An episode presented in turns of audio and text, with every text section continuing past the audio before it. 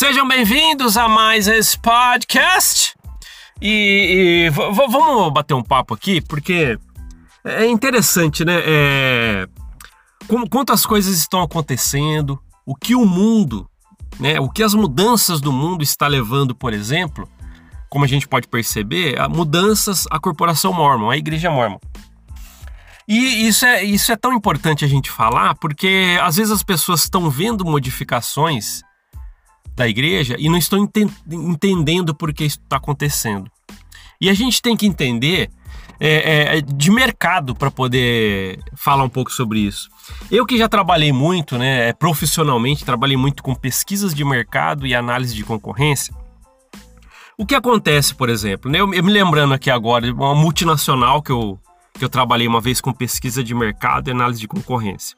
V vamos imaginar aqui, é, a, a, um, uma rede, ela quer expandir, né, uma filial, por exemplo. Vamos pensar numa filial de uma rede e ela visualiza determinada região.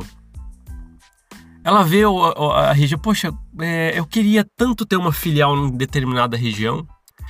Para ela saber se ela consegue colocar uma filial lá, fazer investimentos, fazer parte integrante daquele nicho de mercado, como que ela tem que fazer? Ela tem que fazer uma pesquisa de mercado para entender como está o mercado naquele, naquela região e analisar a concorrência, uma pesquisa de análise de concorrência. E, e isso envolve é, muitos dados que devem ser colhidos. Eu, quando trabalhava com essa pesquisa de mercado e análise de concorrência, a gente chegava até uma determinada região, né, em, em determinado local ou nicho de mercado, né? Ó, preciso entender primeiro o mercado. Como que funciona? As pessoas que vivem naquela região, por exemplo, elas, por exemplo, elas, elas vão querer esse produto? É necessidade? Tem demanda para isso? Então você vai realmente fazer uma pesquisa para ver se mercadologicamente é funcional, é vantajoso ter uma filial, por exemplo, nesse exemplo que a gente está dando, naquele local dessa rede. Levantando essas informações, você vai pontuar, colocar em gráficos tal. Aí você vai fazer análise de concorrência. Tem concorrentes que eu vou ter que enfrentar ali? E quais as, a, a, as principais técnicas e quais a, é, as principais armas que eles utilizam comercialmente, por exemplo? E será que as minhas que eu vou levar, as, as minhas condições comerciais são competitivas? Então você vai fazer. Então, levantando uma pesquisa de mercado e analisando a concorrência, você vai pegar todos os dados. No meu caso, o meu trabalho na época era fazer, levantar todos esses dados e levar para a alta direção da rede. E levando para a alta direção da rede, com os dados levados para a alta direção da rede, eles têm então dados para poder tomar a decisão estratégica. Ah, vamos ou não ser inseridos naquela região? Com os dados da pesquisa de mercado e análise de concorrência, eles conseguem ver até onde eles vão, se conseguem se inserir e serem competitivos lá. Então é, tá vendo a importância de uma pesquisa de mercado e análise de concorrência? Ah, mas por que que você está falando isso?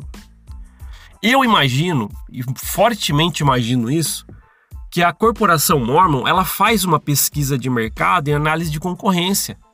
Por isso que ela tem percebido o quão antiquada ela está no mercado.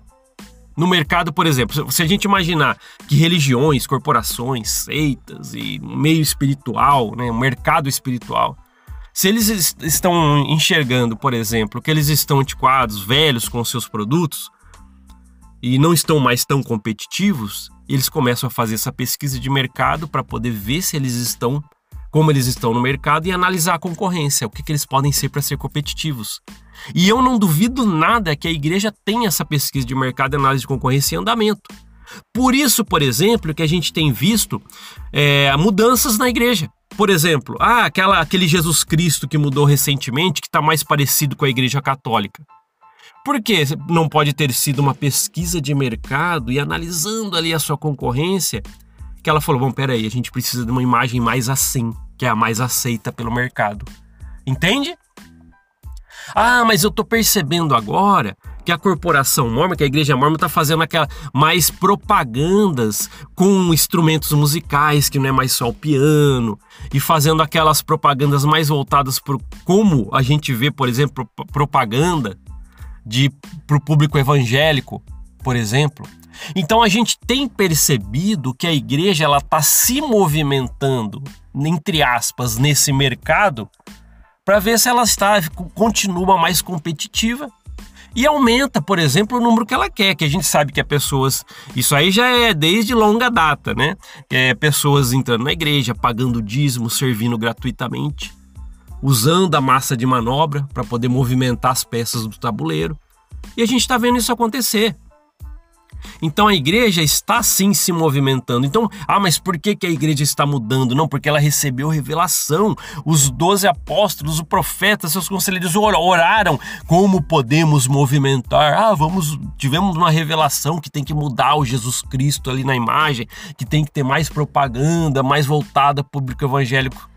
Coisíssima nenhuma. A gente sabe muito bem que isso é fruto de uma pesquisa de mercado, análise de concorrência, que provavelmente ela tem fortemente isso engajado. E é isso. Até estava comentando com meu grande amigo Tom, né, da, do canal Minha História no Mormonismo, e a gente estava batendo um papo ali, papo vem, papo vai, que a gente até comentou, pô, tem percebido as mudanças? Temos sim, temos percebido essas mudanças.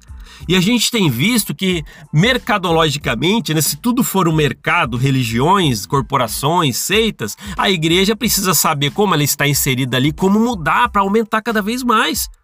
A gente tem visto, por exemplo, em conferências recentes, passando os números, está diminuindo os missionários que estão indo para o campo. Por quê? Tá mudando, a igreja não quer. Jovens não querem mais fazer parte de uma coisa tão antiquada e sem mudanças. Como ela está vendo isso acontecer, entre aspas, nesse mercado.